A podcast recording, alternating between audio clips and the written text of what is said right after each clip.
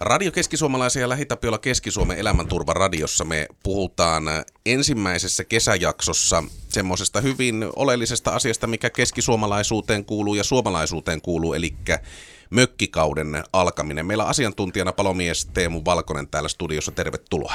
Joo, kiitoksia oikein paljon. No nyt kun sinne kesämökille mennään ja siellä sitä aikaa vietetään erilaisten aktiviteettien parissa, niin miten noin niin kuin palomiehen näkökulmasta, minkälaisia asioita tulisi mökkiläisten ottaa huomioon, että se loma sujuu siellä hyvissä ja turvallisissa merkeissä ja sitten jos jotain tapahtuu, niin on niin sanotusti valmius olemassa? No oikeastaan se varustautuminen siihen mökki, mökkeilyyn ja turvallisen mökkeilyyn, niin oikeastaan aika olennainen. Ja meidän pelastolaitoksen suunnalta niin toivetta olisi, että erittäin hyvin niin kuin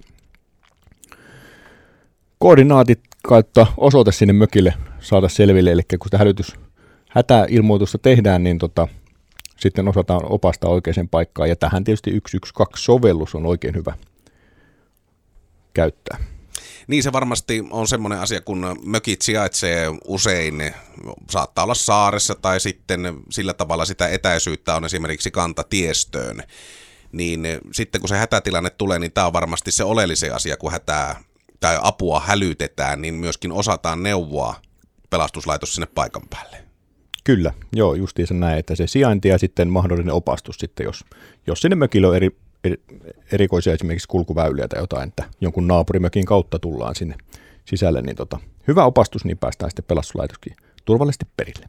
Tämä on myöskin varmasti semmoinen asia, mikä pätee ihan ruutukaava-alueellakin. Jos puhutaan uusista omakotitaloalueista, niin sielläkin varmaan ne talojen merkitseminen niin nousee arvoa arvaamattomaan silloin, kun tullaan kiireellä.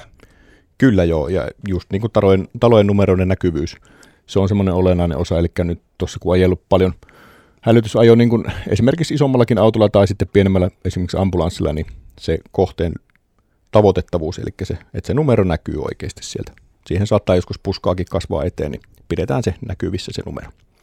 No sitten kun mennään siihen semmoisen mökin valmistelemiseen sitä kesäkautta varten, niin mitä pitäisi Teemu Valkonen löytyä jokaiselta kesämökiltä?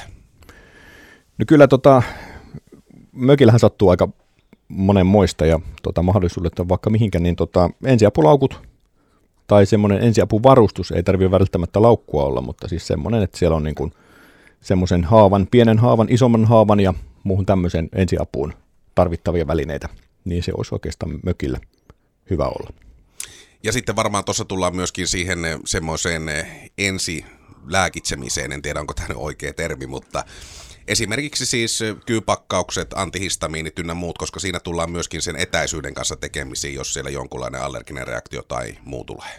Kyllä joo, tämmöiset peruslääkkeet just näin kun luonnon, luonnon ääressä ollaan ja lastenkin kanssa toimitaan yleisön mökillä, niin, ja sitten sitä vaharaa vähän siihen omaankin, jos käytössä on niin kuin säännölliset lääkitykset, niin otetaan vähän sitä pelivaraa siihen, jos se ei sieltä heti tullakaan seuraavana päivänä pois, vaan se matka niin sanotusti vähän venyy.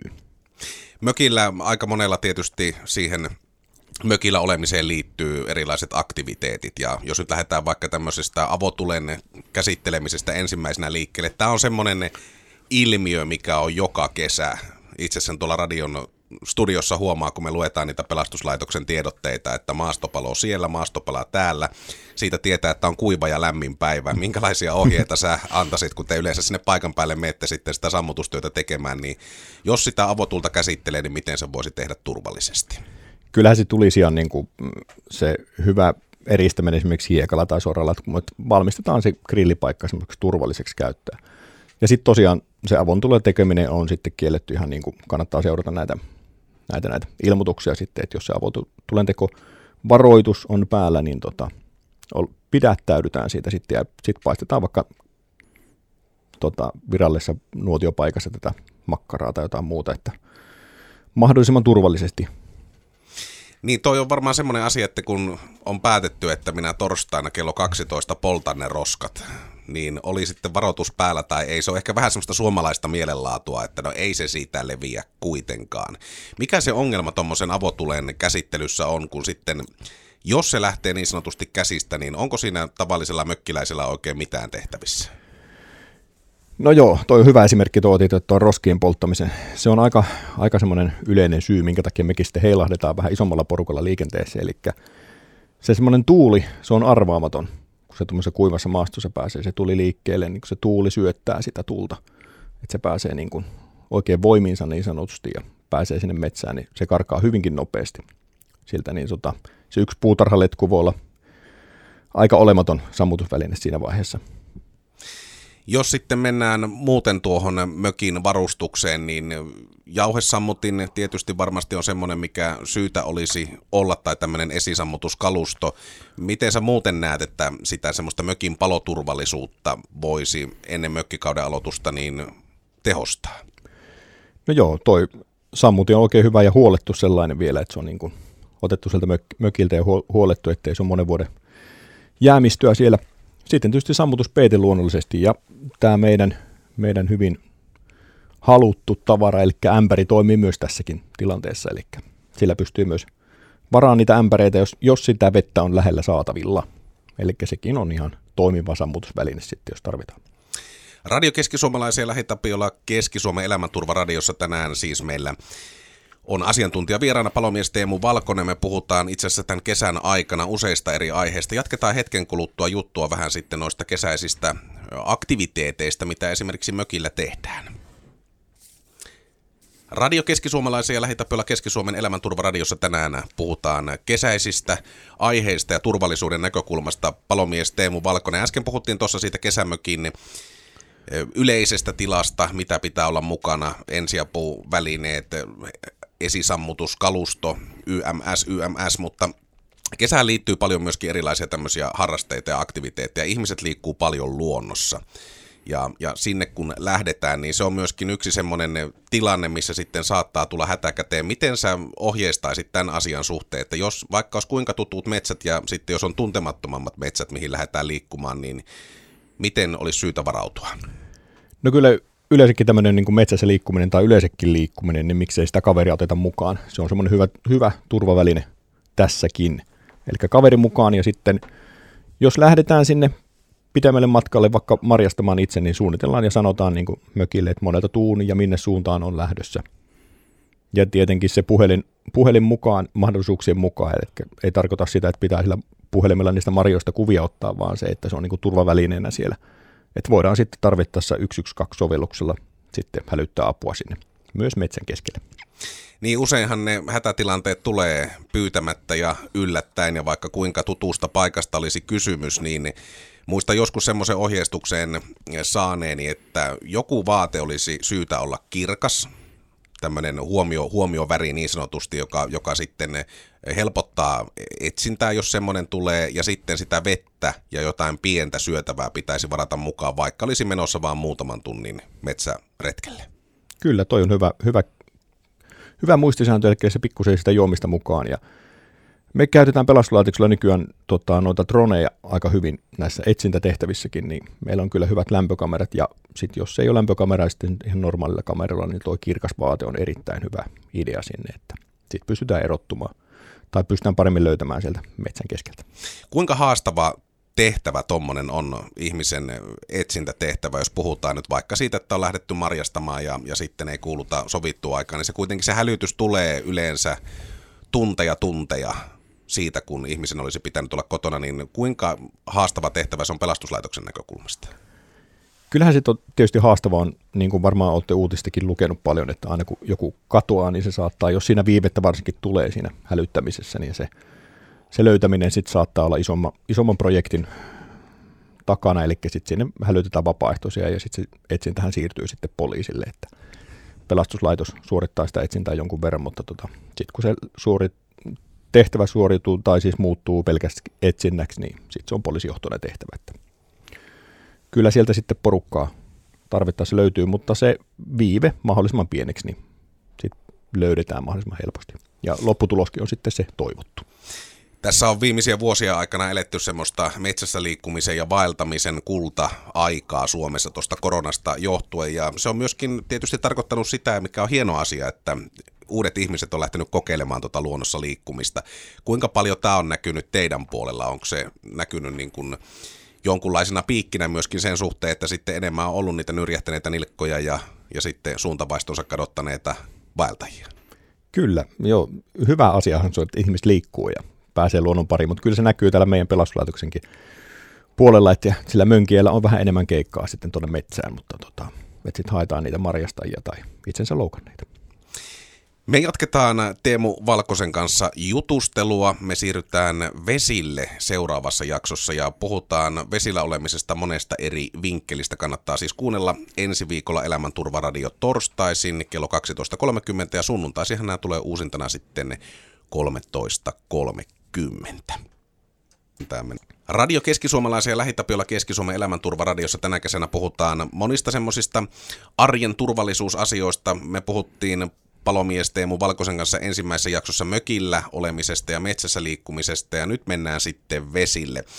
Sä oot äh, siis palomies, mutta myöskin hengenpelastaja, kouluttaja, koulutat äh, hengenpelastajia myöskin ton työsi ohessa. Kerro vähän ensin tosta, että minkälaista toi hengenpelastaja kouluttajan työ oikein on?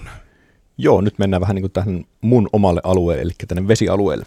Niin tota, joo, toimin tosiaan Suomen uimaopetus- ja hengenpelastusliitossa hengenpelastussektorin kouluttajana, pitkä titteli, mutta tota, koulutan tosiaan rantapelastajia ja sitten uinivalvo, uinivalvoja ja muutenkin tässä veden äärellä toimivia, toimivia ammattilaisia, niin tota, se kouluttaminen oikein niin kuin on, äh, no jos omaa kouluttamista sanoo, niin sehän palkitsevaa.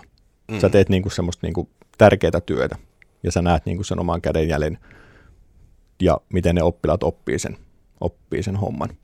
Niin se on niin kuin semmoista palkitsevaa niin sanotusti. Jos miettii tuota Suomessa tällä hetkellä hengenpelastajien tasoa, niin ollaanko me kansainvälisesti, voidaanko me vertailla sitä jotenkin, että minkäla- minkälaisella tasolla meidän hengenpelastus on? No joo, no me vähän hankala verrata tietenkin, kun meidän vesistö on pikkusen erilainen, eli jos me ollaan tuolla jossain niin kuin ison meren äärellä, missä virtaukset ja tämmöiset bondi rescue-systeemit tuolla, lifeguardit tuolla iso, isolla merellä niin sanotusti, mutta tota, meillä on omat haasteemme, sanotaan näin. Eli rantapelastajakurssilla tosiaan, ketkä meillä – kurssin käy, niin tosi haastavissa olosuhteissa, koska kylmä vesi, samee vesi meidän Suomessa, niin tota, voin sanoa, että jotka sen koulutuksen on käynyt, niin on kyllä, saa olla ihan ylpeitä itsestään. Se on, se on aika haastava, haastava kurssi ja tota, saa hyvät, hyvät opit sitten niin kuin tuonne toimimaan tuolla rannoilla rantapelastajana. Ja sit se on lisääntynyt tosi paljon niin kuin Helsingin ja sitten muun Suomen niin rannoille on saatu näitä rantapelastajia, mikä on tosi hyvä juttu. Kuinka pitkästä koulutuksesta on kyse? No esimerkiksi rantapelastajakurssi toimii, jos pelkästään rantapelastajaksi lähtee, niin se on niin kuin kahdessa setissä.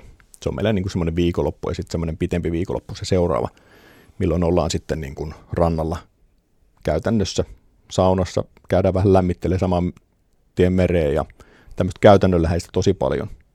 Ja sitten siinä on itse opiskelua myös siinä koulutuksen vaiheessa myös.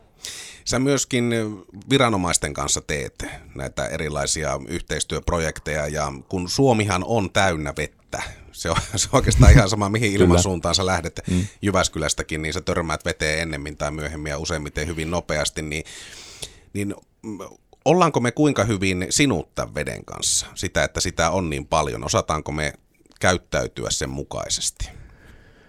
Tota, en haluaisi olla mitenkään negatiivinen, mutta mä luulen, että me luullaan, että me osataan paremmin, mitä niin kuin toimitaan. Eli meillä on varmaan semmoinen, että me ollaan suomalaisia, me osataan, me on eletty järvien reun, rannoille ja osataan toimia vedessä turvallisesti, mutta se omien kykyjen tiedostaminen, niin se olisi mun mielestä tärkeää, eli osataan ne, että jaksako mä uida ton matkan. Eli ei lähetä vaan niin, koska jos on nuorena jätkänä muistanut, osannut tuohon, että kyllä mä tonne saareen muistin, on kaverin kanssa uinut, niin ei sitten lähetä enää sitten niin kuin 80 tai 70 että kyllä tuonne mennään. Vaan se omien taitojen todentaminen ja arvioiminen, niin ne niin kuin oikealle tasolle. Niin hyvin me pärjätään. Ollaan, ollaan me siis niin kuin hyvällä tasolla kumminkin. Tuossa oli hyvä pointti toi sillä tavalla, että me ehkä suhtaudutaan vähän välinpitämättömästi Kyllä, ja, ja sillä tavalla, että ollaan, ollaan liian itsevarmoja. Tämmöisenä ihan omakohtaisena esimerkkinä Viime kesänä tein pitkän tämmöisen haaveen toteuttamisen, eli avovesiuinnin. 1,3 kilometriä sillä tavalla, että siinä sitten oli kuitenkin ihminen suppilaudan kanssa vetämässä vierellä koko ajan, mutta siinä tuli juuri tämä aistiharha, että kun sieltä toiselta rannalta lähti, niin se tuntuu, että eihän tämä ole matka eikä mikään. Mm, kyllä. Ja sitten vaan tuntuu, että eikö tämä lopu jumalista ikinä tämä, tämä matka. Ja tietyllä tavalla siinä niin kuin, sitä semmoista tervettä nöyryyttä tuli sen kautta. Kyllä.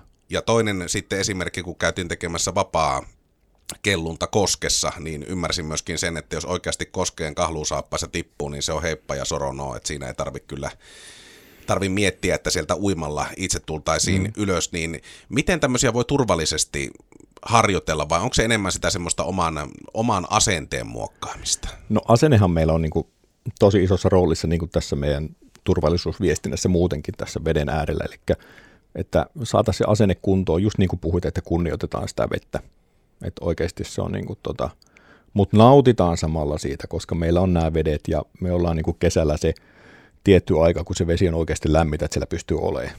Tietenkin avontouimarit on ihan laji itsessään, mutta, tota, mutta, mutta nautitaan silloin, kun on hyvä, hyvät kelit ja ollaan tota, pidetään se niin sanotusti järki siinä mukana siinä toiminnassa. Viestinnässä aika usein meillä on tämmöisiä sloganeita, mitkä on iskustunut jo lapsesta asti viisaasti vesillä, sel- selvänä vesillä. Yksikään ei huku, pysytään pinnalla. Älä jätä aivoja narikkaan. Niin, siis, ja, mm. niin, niin siis kyllähän tämä tietyllä tavalla kuitenkin kertoo siitä, että, että sitä tehtävää riittää joka vuosi ja jokaiselle uudelle sukupolvellekin. Kyllä. Ja pyritään sitten aina sukupolven mukaan vähän muokkaamaan sitä, ei voi vetää niillä vanhoilla vanhoilla hyvillä, mutta hyvä niitä vanhojakin välillä vähän muistella. Ne on aika hyviä munkin mielestä semmoista niin perinteiset. Radio Keski-Suomalaisia Lähitäpöllä Keski-Suomen elämänturvaradiossa siis nyt liikutaan vesillä ja me jatketaan Teemu Valkosen kanssa jutustelua ihan tovin kuluttua. Radio Keski-Suomalaisen ja Lähitäpöllä Keski-Suomen elämänturvaradiossa me puhutaan vesillä olemisesta, äsken puhuttiin vähän tuosta hengenpelasta ja kouluttamisesta ja tästä asenteesta, mikä meillä suomalaisilla on veden äärellä tai vettä kohtaan. Ja asiantuntijana siis palomies, hengenpelastaja kouluttaja Teemu Valkonen, uima kausi, niin kuin tuossa mainitsit, Suomessa se on lyhyt hetki, kun meillä vedet on lämpimiä ja siellä, siellä halutaan silloin sitä aikaa viettää. Ja kun sä noita rantavahteja oot kouluttanut, niin miten tämmöinen rantaetiketti jos me mennään siihen, niin jos sä nyt ohjeistaisit ihmisiä, että miten siellä pitää toimia, mitkä asiat pitää ottaa huomioon, että asiat menee just niin kuin pitääkin? No joo, rannalle oikeastaan semmoisia niin kuin perussääntöjä oikeastaan, jos mietitään, että lähdetään lasten kanssa liikkeelle. Alo- aloitan näistä lapsista, koska ne on semmoinen, niin kuin, mm. niin kuin, että niitä paljon viedään rannalle, niin puhutaan kaikista näistä sijoittumisista, että, eli, eli ollaan niin kuin lapsi jää sinun ja rannan väliin, että miten sä oot siellä vedessä. Ja tota, että muistetaan valvoa niitä, koska hukkuminen tapahtuu todella nopeasti ja siitä ei oikeasti kuulu mitään ääntä. Eli se ei ole tämmöistä niin kuin elokuvamaista, että siellä huudetaan apua, vaan se tapahtuu hetkessä ja tosi hiljainen tapahtuma, mutta mä oikeastaan panostasin siihen, että osallistutaan sen lapsen kanssa siihen vedessä toimimiseen ja leikkimiseen. Että saadaan sitä semmoista niin kuin positiivista – positiivista fiilistä sitä vedessä olemisesta ja nauttimisesta ja se niin kuin itse toimitaan kumminkin esimerkkinä sille lapselle tässäkin tilanteessa. Niin ja se varmasti nykypäivänä yksi semmoinen yleinen huomio on se, että ne älylaitteet, niin ne jätetään sinne reppuun tai mieluummin vaikka autoon. Tai no tietysti jos sitten tarvii apua soittaa, niin hyvä ne on jossakin lähettyvillä olla. Mm. Mutta että keskitytään siihen tilanteeseen, siihen vallitsevaan tilanteeseen, mikä siinä on. Kyllä.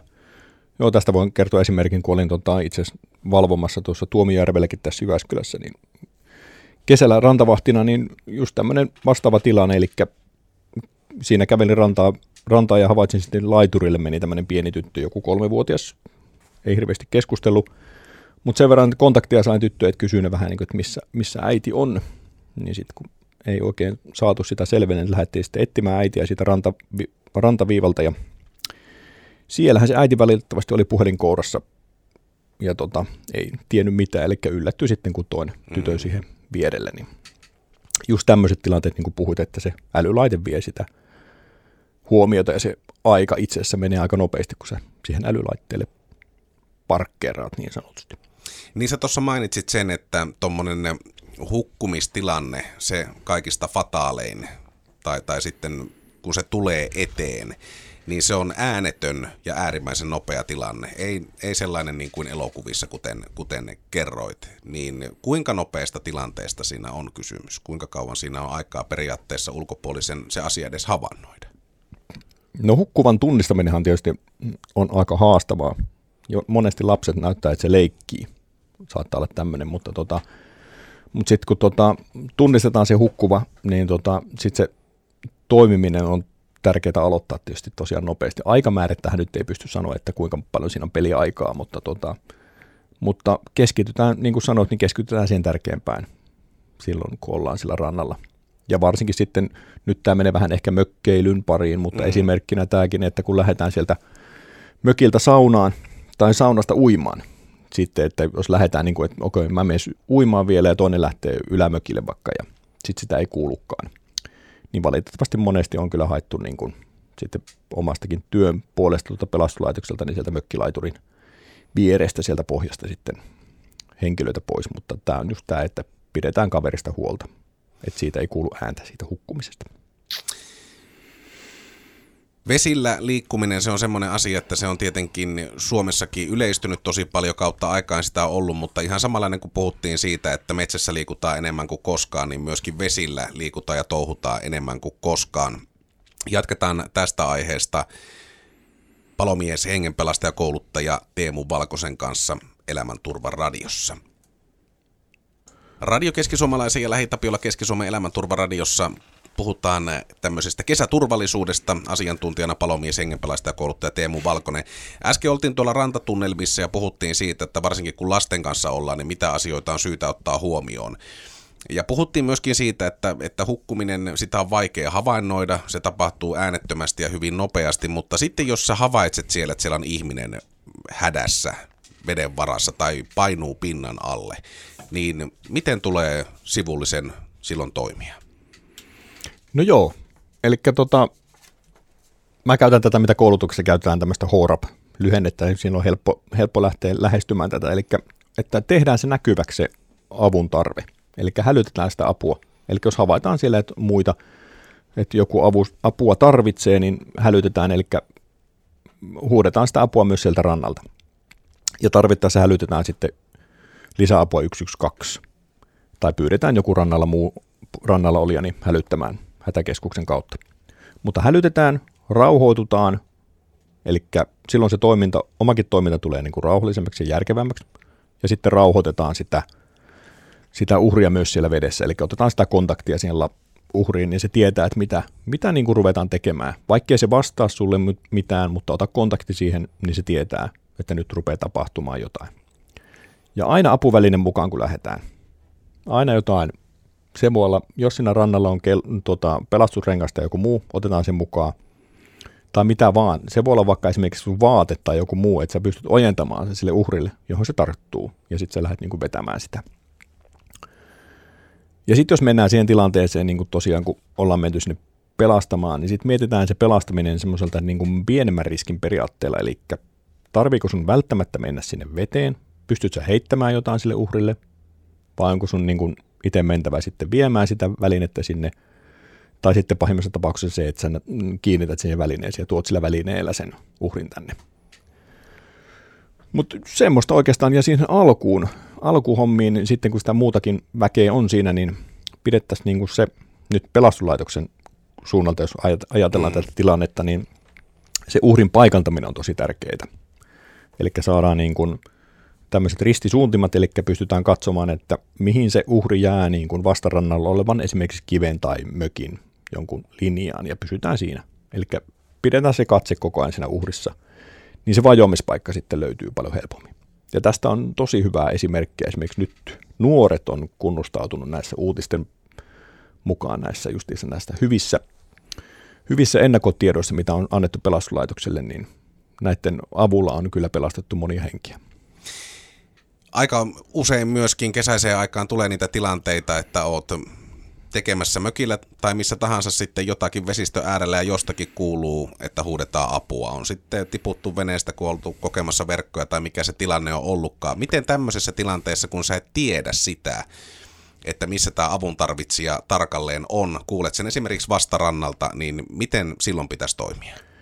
Joo, tästä on itse asiassa ihan tota kokemustakin, mutta siis ensimmäinen, ensimmäinen on se, että soittaa sinne 112 ja kertoo tilanteen, mitä sulla on. Et sun ei välttämättä tarvitse heti päästä sen uhrin luokse ja lähteä etsimään sitä, vaan saadaan tämmöinen niin kuin painopistettä jo sinne hälyttämiseen, eli saadaan niin kuin porukkaa niin sanotusti liikenteeseen. Eli jos 112 ja kerrot, mitä tapahtuu, avunhuutoja järveltä kuuluu. Ja sitten jos sulla on mahdollista, niin otat sen soutuveneen, jo, jonkun kanisterin tai ämpärin, lähet, mu- lähet soutamaan sinne järvelle, jos on turvallisesti mahdollista. Kun sä oot hälytyksen saanut, niin sieltä lähtee niin, kuin niin sanotusti isompi koneisto liikenteeseen, eli sitten sieltä lähtee pelastuslaitoksen yksiköitä tarpeen mukaan tai sitten kopteria tai mitä nyt tarvitaankaan tässä tilanteessa. Ja näitä pystytään sitten aina perumaan, jos se selviääkin, että uhri on 20 metriä rannasta ja sä saat sen ämpärin annettua sille tai hilattua sillä soutuveneellä sen sinne rantaan, niin sitten pystytään aina perumaan, mutta etupainotteisesti sitten lähdetään kumminkin pelastuslaitoksenkin suunnalta liikenteeseen. Niin eli siinä ei tarvitse semmoista huonoa omaa tuntoa tuntea sen asian suhteen, että hälytinpä nyt turhaan, vaan nimenomaan ensin tieto hätäkeskukseen ja sitten itse tekee niitä toimenpiteitä. Kyllä, hätäkeskuksessa on sitä varten just ammattilaiset tekemässä sitä arviota, että riskin arviota, että mitä tarvitaan ja mitä tehdään. Eli rohkeasti vaan soittaa sinne 112, niin sieltä saa kyllä apua sitten, jos vähänkin epäilyttää. No jokainen, joka on soutuveneestä tippunut, niin joko tarkoituksenmukaisesti tai tahattomasti, niin sitten sinne takaisin nouseminen ei olekaan muuten enää niin yksinkertainen juttu kuin sieltä pois pääseminen. Ja tämmöisessä tietyllä tavalla myöskin pelastamistehtävässä, jos sä lähdet auttamaan sinne mm. yksin soutuveneellä, niin minkälaisia ohjeita sä antaisit siihen, että siellä ei sitten ole se tilanne eskaloidu siihen, että siellä on kaksi tai useampi ihminen veden varassa? No itse asiassa just tämä esimerkiksi, mistä sanoin, että kyllä ämpäri otetaan mukaan, että voidaan jotain välinettä laittaa sille, tota, sille uhrille tai että se narun pätkä, että se pystytään tarraamaan siihen. Koska niin kuin sanoit, niin se veneeseen nouseminen ei ole mitenkään tota, helppoa. Mutta jos se saadaan pidettyä vaikka siinä veneen perässä ja sitten soudettua rantaan se vene, niin sekin on jo niin kuin turvallinen tota, pelastamistapa. Mutta muistakaa se oma turvallisuus joka pelastustilanteessa myös, ettei siellä ole enempää porukkaa. Muistan joskus itse aikoinaan, kun siis Lapissa syntynyt ja viettänyt lapsuuttani, ja siellähän nyt lämpimät vedet on ympäri, ympäri vuoden, niin kuin tiedetään, mutta sielläkin sitten kesällä temmellettiin, niin luvan kanssa aina, aina saatiin temmeltää esimerkiksi pelastusliivien kanssa ja, ja erilaisten tämmöisien vesilelut oli siihen maailman aikaan vähän toisenlaisia niin 80-luvulla kuin tänä päivänä, niin niitä piti itse kehittää styroksista ja muusta, mm. jos meinasi jotakin saada, niin olisiko tämä kuitenkin semmoinen asia, että siihen kannattaisi myöskin siis turvallisissa olosuhteissa omaa kotimökin rannassa niin lapsia ja nuoria opettaa, että vähän testailee sitä, että minkälaista se uiminen esimerkiksi on pelastusliivit päällä, millä mä pystyn kelluttamaan itsesi, koska toi on semmoinen asia, mikä itseni yllätti aikoinaan, että siis tuommoinen tavallinen marja-ämpäri, mm. niin sillä pystyy tekemään ilmataskun, jolla sä pystyt myöskin pitämään itseäsi vedenpinnan yläpuolella. Kyllä. Joo, se ämpäri tosiaan, kun kääntää ylös alas, niin siihen tulee kyllä kelluttavuutta tulee hyvin, eli toimii hyvin pelastusväline. Ja erittäin hyvä idea toi, että niin kuin lasten kanssa ja itsekin voi kokeilla, että miltä ne omat pelastusvälineet tuntuu. Ja sitten varsinkin, jos vaikka esimerkiksi paukkuliiveitä tai jotain muuta tämmöisiä, niin tota, kun ne vaatii, paukkuliivithän vaatii huoltoa, eli sä tarkistat ne, että ne on niin kuin kunnossa, puhalat vaikka täyteen tai, jotain, tai pumpulla täytät ne, että sä katsot, että ilma pysyy siellä. Niin miksi et sä vois kokeilla saman tien, kun on täynnä, niin kokeile, että miltä se tuntuu kun ne liivit on oikein päällä. Ja miltä ne niin kuin tuntuu päällä silloin, kun sä tiput, niin sitten se, kun se tilanne tulee, niin sit se ei tule niin yllätyksenä sulle. Ja myöskin tuossa on varmasti se, että sulla on jonkunlainen semmoinen kokemus siitä, jos pitää sitten esimerkiksi vedessä mennä auttamaan toista, niin silloin tiedät sen, että minkälainen uiminen esimerkiksi on paukkuliivit tai liivit päällä mahdollista, koska se on hyvin erilaista kuin ilman liivejä se uiminen. joo, kyllä, kyllä joo, siinä ei ihan, ihan samalla lailla mennä, mutta tota, mutta hyvä, hyvä pulikoida niillä omilla vehkeillä, niin kuin sanoit, että turvavälineet mukava ja lasten kanssa touhuumaan veteen. Ja just tämä, että osallistu siihen touhuumiseen itsekin. Radio Keski-Suomalaisen ja Lähitapiolla Keski-Suomen elämänturva radiossa. Me ollaan puhuttu paljon tämmöistä kesäisistä turvallisuusaiheista, vesillä liikuttu nyt tässä hyvinkin vahvasti ja kohta jatketaan Teemu Valkosen kanssa juttua tästä aiheesta. Radio Keski-Suomalaisen ja Lähitapiolla Keski-Suomen elämänturvan radiossa. Tänään me puhutaan vesillä olemisesta. Vielä meillä täällä asiantuntijavieraana Teemu Valkonen, palomies ja hengenpelastaja kouluttaja. Suomessa tällä hetkellä näiden viimeisten vuosien tapahtumien tiimoilta, niin ihmiset on löytäneet luonnon ja, ja sitten on metsässä liikkuminen löydetty, vaeltaminen, patikointi ynnä muut, mutta myöskin vesillä on enemmän liikennettä kuin koskaan ja sinne on myöskin tullut erilaisia härpäkkeitä näin sanotusti. Suppilautojen suosio on räjähtänyt viimeisen kahden vuoden aikana. Minkälaisia haasteita tämä on tuonut sitten niin kuin ihmisille ja myöskin jos miettii tätä asiaa joko hengenpelastajien tai pelastuslaitoksen näkökulmasta? Joo, eli tota, se on hyvä, kun ihmiset liikkuu taas lisää vesillä ja tota, nautitaan siitä vedestä, niin kuin aikaisemminkin ollut puhetta tässä, niin tota, tietenkin kun niitä uusia, uusien lajien pariin mennään, niin taas se kunnioitus sitä vettä kohtaan, niin se on tosi tärkeä. Eli tota, tehdään siitä semmoista asenteellisesti turvallista sitä liikkumisesta. Oikeastaan jos aloitettaisiin vaikka suppilaudasta, mikä on niin kuin yleistynyt tosi paljon, eli mehän niin kuin suositaan, että olisi niin kuin sitä kelluntaliiviä esimerkiksi siinä päällä.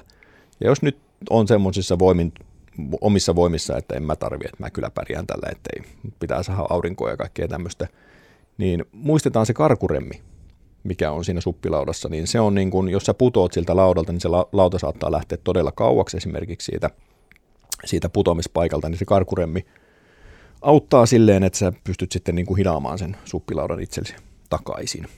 Tämä on tämmöinen oikeastaan semmoinen turvaväline, mikä olisi niin kuin todella tärkeä käyttää suppilaudan kanssa. Ja niin kuin yleensä varmasti kaikkien uusien asioiden kanssa, niin ottaa selvää ja tutustua siihen, että miten näitä oikein ja turvallisesti käytetään nimimerkillä kokemusta on. Kyllä. Ja mun mielestä kun lähdetään uutta harrastusta tekemään, niin – niin tota, käytetään näitä seuroja hyväksi, koska tota, seurat tarjoaa tosi hyvin, esimerkiksi melontaseurat tarjoaa semmoista niin kuin alkukurssia, mitä käydään, niin sä pääset hyvin siihen lajiin. Siinä käydään turvallisesti, että miten sä, miten sä kaadut siinä ja miten sä pelastaudut siitä esimerkiksi siitä melonta tai kajakista tai mistä vaan. Niin tota, tutustukaa, ottakaa yhteyttä me, näihin seuroihin, urheiluseuroihin, mitkä esimerkiksi melontaseurat, niin saatte sen hyvän alku, infon siihen ja hyvän pohjan siihen ja saatte siitä lajista paljon enemmän irti. Suomen kesä, se on monella tapaa yllätyksellinen ja varsinkin kelien puolesta se karuimmin ehkä tulee ilmi joko tunturissa tai sitten avovedessä. Sää voi muuttua hyvinkin nopeasti ja esimerkiksi tuossa kun puhuttiin suppailusta, niin siinä on esimerkiksi semmoinen, että yleensähän sitä mielitään tehdä hyvällä kelillä, mutta mm. sitten kun ollaan keskellä selkää tai pidemmän kantaman päässä jo ja yhtäkkiä tuleekin ukkospuuska tai sää muuttuu hyvin nopeasti, niin miten sä tähän ohjeistaisit, että miten siihen kannattaa varautua ja miten tuommoista asiaa voi esimerkiksi myöskin vähän siinä suunnittelussa ottaa huomioon? Joo, kyllä kannattaa ottaa huomioon suunnittelussa sen, just sen välineen, niin kuin, eli onko se esimerkiksi niin kuin ilmatäytettävä, vai onko se tämmöinen, niin kuin, että se kelluu vaikka, sitä, vaikka mitä tulisi, koska tämmöinen ilmatäytettävä, niin sehän menettää sen kelluvuutensa heti saman tien, kun siitä ilma katoaa, niin jos sä siellä selällä oot, niin, niin tota, sieltä on aika pitkä matka sitten uija sinne rantaan, eli suunnitellaan ne reitit sen rannan myötä, sitten enemmän siinä rannalla on katseltavaa kuin siellä selällä, niin pysytään ne turvalliset reitit ja varustaudutaan niillä joko pelastusliiveillä tai sitten niillä kelluntaliiveillä. Ja tota, oikeastaan, jos liiveistä puhutaan vielä sen verran, että kumminkin jos prosentuaalisesti, niin 80 prosenttia näistä vesiliikennehukkumisista olisi pystytty välttämään, jos niillä olisi ollut asianmukaiset liivit päällä ja oikein puettuna ja tilanteen nähneet olisi sen niin kuin osannut auttaa siinä tilanteessa. 80 prosenttia on aika iso, iso määrä. Vesillä vielä tuommoinen yksi asia, mikä tietysti kuuluu siihen kesään, varsinkin silloin kun puhutaan vähän nuoremmasta väestöstä, niin on semmoinen temppuilu. On, on tullut vesitramppoja Suomeenkin, erilaisia tämmöisiä hyppyalustoja, ja minä muistan aina itse hyvin katkerana sen, kun pienenä tyttönä, kun vanhemmat kielsi, että ei saa hypätä laiturilta, kun sitä ei koskaan tiedä, mitä siellä pinnan alla on. Ammattilaisen näkökulma tähän kyseiseen asiaan. Joo, kyllä se ihan oikein neuvo on, että ei pitää, pitää tietää, mihin hyppää. Sekin taitaa muuten itse asiassa olla vanha lause jostakin turvallisuuskoulutuksesta. Hyvä vanha lause. Mutta joo, e, itse asiassa näistä temppu, temppuradoista, mitä tulee, niin meillä itse asiassa käy noissa rantapelastokoulutuksessakin käy näitä työntekijöitä, jotka näissä toimii näissä, näissä, näissä vesipuistoissa. Ja, ja se on hyvä, että semmoinen niin kuin niille toimijoillekin semmoinen asenne on tullut, että haetaan sitä turvallisuutta myös siihen omaan palvelun tarjoamiseen. Niin, näitä on siis erilaisia, on wakeboardia ja Jyväskylästäkin löytyy erilaisia ratoja ja se on tulossa nyt Peurunkaan sitten tämmöinen avovedessä oleva vesipuisto. Se, että niissä on turvallista olla ja mennä, niin se on varmasti myöskin nimenomaan sitä yhteispeliä. Kyllä joo, kyllä se on semmoista niin toisten huomioon ottamista ja sillä, sillä pääsee jo pitkälle. No sitten jos me mennään tämmöisiin moottorikäyttöisiin vesivälineisiin, vesiettit, ne on semmoinen, niitä on tullut todella paljon ja siinä sitten myöskin on sitä vauhtia ja aina kun on vauhtia, niin myöskin on mahdollisuus, että on vaarallisia tilanteita. Kuinka paljon pelastuslaitoksen näkökulmasta tämmöiset vesijättionnettomuudet on viime vuosina työllistänyt? No tilastollisesti nyt en osaa sanoa siihen, että kuinka paljon, mutta siis niin kuin oma tuntemus on se, että, tota, että kyllä se niin kuin niin kuin liik- liikkuminen muutenkin vedellä, vesien äärellä lisääntynyt, niin kyllä ne semmoiset niin kuin, öö, no sanotaanko se poikien temppuilut niin kuin vesien kaikenlaisten vehkeiden kanssa, niin kyllä se vaan lisää meidänkin työtä sitten tuolla pelastuslaitoksen puolella, eli siellä niin kuin, niin kuin sanoit, niin sitten sattuu ja tapahtuu.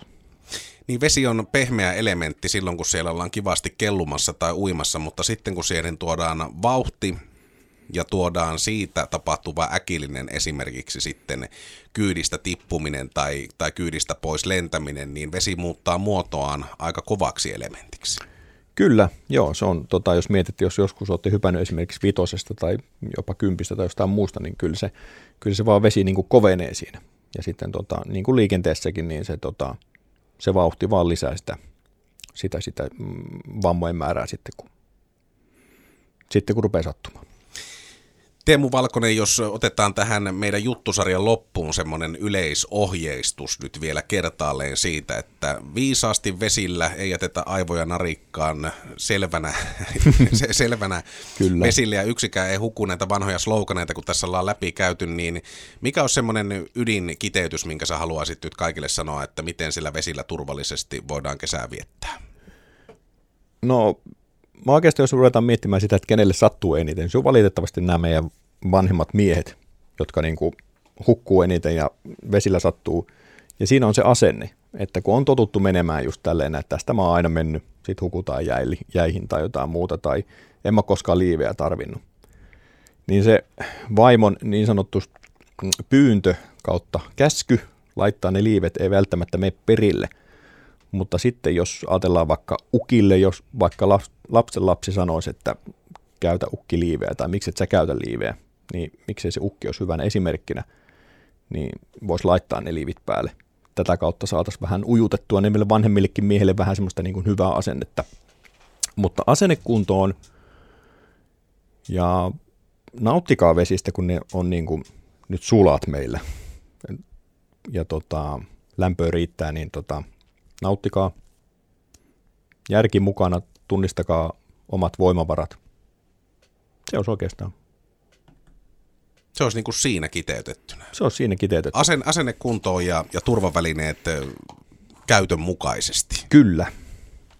Viimeisenä kysymyksenä on muuten kysyttävä vielä tähän, että onko pelastusliiveillä joku käyttöikä? No itse asiassa paukkuliivithän tarvii sen huollon, eli tarkistetaan se. Mutta sitten niin kuin hyvin huollettuna pelastusliivit, niin kyllä toimii pitkälle, mutta sitten kun se rupeaa se styroksi esimerkiksi kun sanoit, niin se rupeaa se rakenne hajoamaan siellä, niin sitten ne on niin kuin, jo niin kuin tarjonnut sen, mitä ne tarjoaa, eli sitten vaan ne ei tota, kovin kalliita ole ja erilaisia malleja löytyy kyllä varmasti sopivia, niin sitten uusitaan aina tarpeen mukaan, mutta tiettyä ikähaarukkaa niille ei välttämättä ole. Niin kuin.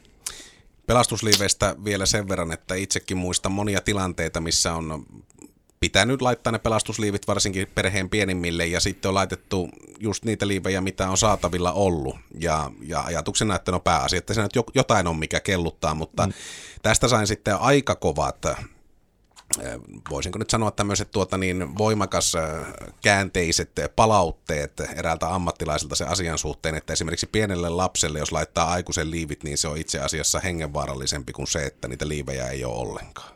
Joo, kyllä niin kuin käyttäjän mukaan ne liivit. Ja, ja tota, nyt kun vesille mennään, niin vaikka meillä laki sanoo, että veneessä pitää olla ne liivit siellä veneessä, niin monesti on törmännyt siinä pelastustilanteessa sitten, kun pelastuslaitoksen edustajana on siellä rannalla ja kysynyt, että no, siinä saattaa olla pariskunta liivit kädessä, että no miten nyt taisi olla aika lähellä, joo, No mites, oliko liivit päällä? No ei ollut, että sitten kun sattuu, niin sitten on aika niin sanotusti kiire laittaa ne liivit päälle.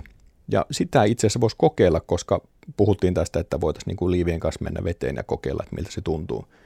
Niin kokeilkaapa semmoisessa omassa matalassa rantavedessä, niin sille, että jalat yltää pohjaan turvallisesti, niin laittaa ne liivit siellä vedessä päälle.